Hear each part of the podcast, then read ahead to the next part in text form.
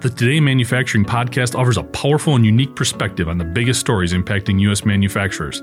Anna Wells, David Mantey, and Jeff Reinke apply their experience as editors of industry leading brands Manufacturing.net and Industrial Equipment News in providing in depth analysis of the latest headlines. Their insight, along with a mix of humor and human interest, makes Today in Manufacturing a go to source.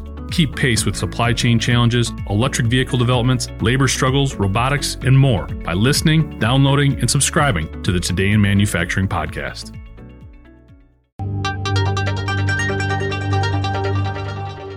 Night shift workers at a New Zealand French fry factory were rattled by an unusual discovery last week that ended with a call to the bomb squad.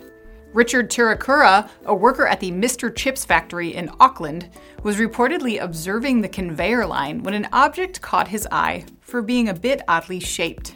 100,000 potatoes had just been delivered and were running down the belt when Tirakura saw what he thought was a muddy stone. He retrieved the object before realizing to his horror that it actually looked like a grenade. After he confirmed his suspicion with some input from a coworker who had, quote, seen a lot of war movies, he placed the grenade in a cordoned off area and contacted the authorities.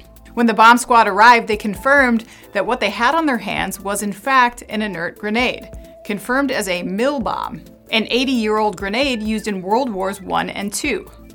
According to The Guardian, it's actually not uncommon for grenades to be discovered in potato fields in Europe, but it's very unusual to find them in New Zealand.